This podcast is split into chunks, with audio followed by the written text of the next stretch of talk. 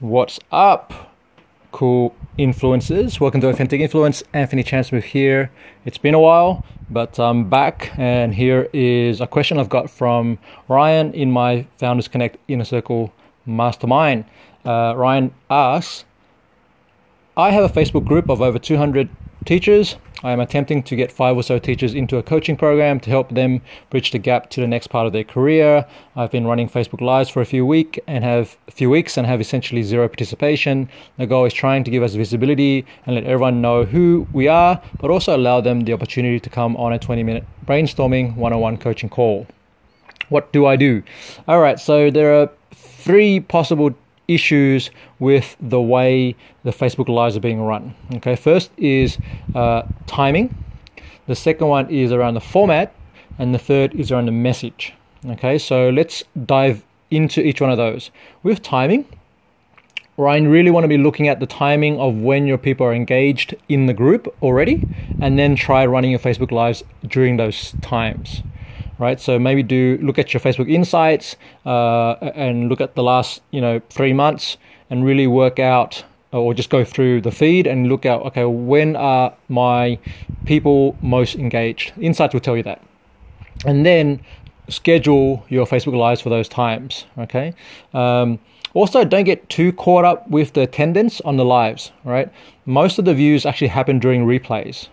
Right, so when you are speaking on the Facebook Lives, you want to actually, something I learned from one of my mentors was you actually want to speak to people as if they're watching the replay, okay? And then you leave a Q&A session at the end of the Facebook Live, maybe the last 5 minutes, where you're actually open to questions for anyone who is watching live, all right? So that's a good way to do it. And that allows you to actually embed the Facebook Live in other places, all right? I would also suggest that you run the Facebook Lives from your Facebook page and not from the group itself. So you run it on the page, and then you share it, as soon as you hit go live, you share that link into the group, and that way people can view it inside the group. Okay, so that's about timing. The second issue we talked about is format, and here are a few suggestions for you. First one, does the headline actually speak to their challenges and the situations they are in?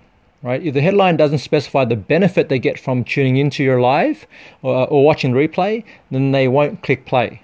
Okay, it's just like any other videos that are on YouTube or Facebook or Instagram. If the headline doesn't pop, doesn't grab someone's attention straight away and explain the benefit of watching, they're not going to watch. Okay. Number 2, in terms of format, is how long are the Facebook Lives? Have you asked someone in your audience to actually watch one? Like, send a private message to these people and say, hey, do you mind just checking out this Facebook Live I did last week, and give me some feedback on what you think could be improved? All right. Maybe you do that with a couple of people. Okay. Really, you don't want to go too long. I'd say anything between 15 minutes to half an hour is ideal. Max, you're going in an hour, but no one wants to hear you ranting and saying things unless you're actually helping them along the way. And the third suggestion here for format is, do you give people who click play a reason to stay until the end of the live? Okay, so when you start your Facebook Live, you might, mention, hey, we've got a cool bonus for you if you stick around until the end. All right, but only if you stick around to the end, you're going to get the bonus. All right, and that's going to be your, free offer, which could be that 20-minute consulting coaching call or something else. All right, but you want to sort of let people know it's like a teaser and a reason to make it sticky, and so that people will stick around. Okay, so they're the format suggestions. Now, the third possible issue you have here is message, and we did talk a little bit about this, but a few things to get you to consider here is, 1, have you got the right topics?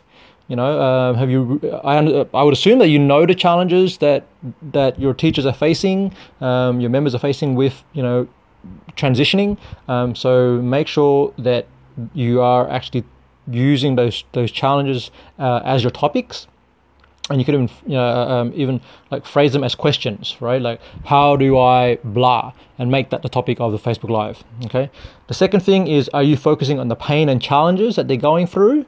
And also, alternatively, are you focusing on the promise of what's on the other side of your coaching program when they complete the program? All right, so you want to tie it back to the thing that you provide. So if you've got a coaching program, what is the promise of the program, and what's, like, you got to paint the picture of what success looks like for them, and for the people who resonate with that, then it's going to be attractive, right? From experience, typically some people don't know what that might look like, so focusing on specific challenges or pains tends to work better, but you got to test that. All right. Number three is, do you show a clear roadmap between where they are now to where they want to go inside of your Facebook Lives? Okay, so something you can do is do a visual image or something like that, or a slide presentation deck, and have one slide which actually shows step by step what are the steps to go from where they are now, or where the topic of your Facebook Live is, to where they want to get to, and what are the 3 or 5 steps to get there. Okay, and you want to really show that, because those steps should match the steps that happen inside of your program. Okay, and you want people to see that by where they are in relation to where the program takes them. Okay, and that's a really good way to like, no one wants to go. This is the reason why you think about travel destinations and travel tours. They always show you the itinerary up front, so then you know what to expect, and that's something that you can utilize for your own Facebook Lives. Right, and your own content. Number four, are you sharing case studies of people you've helped? Okay, so whether you've worked with a couple of people already and they've got stories that they can share, it'd be great for you to actually talk about them. All right, here's someone I worked with, or we worked with in our coaching program, and this is the progress that they made. And it doesn't have to be from beginning all the way to the end. They could even be like partway through the program, and they've already got some benefit and results from that. Right, so you want to share and highlight that.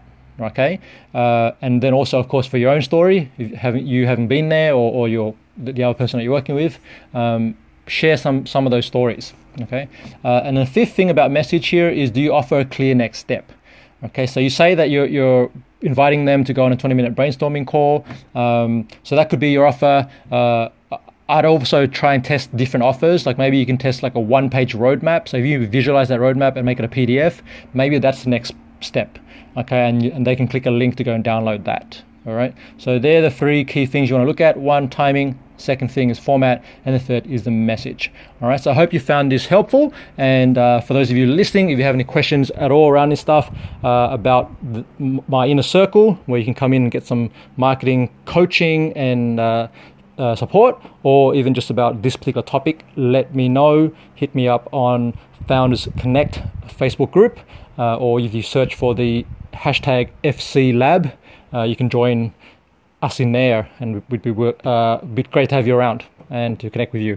All right, that's Anthony Chancel tuning out. See you guys later.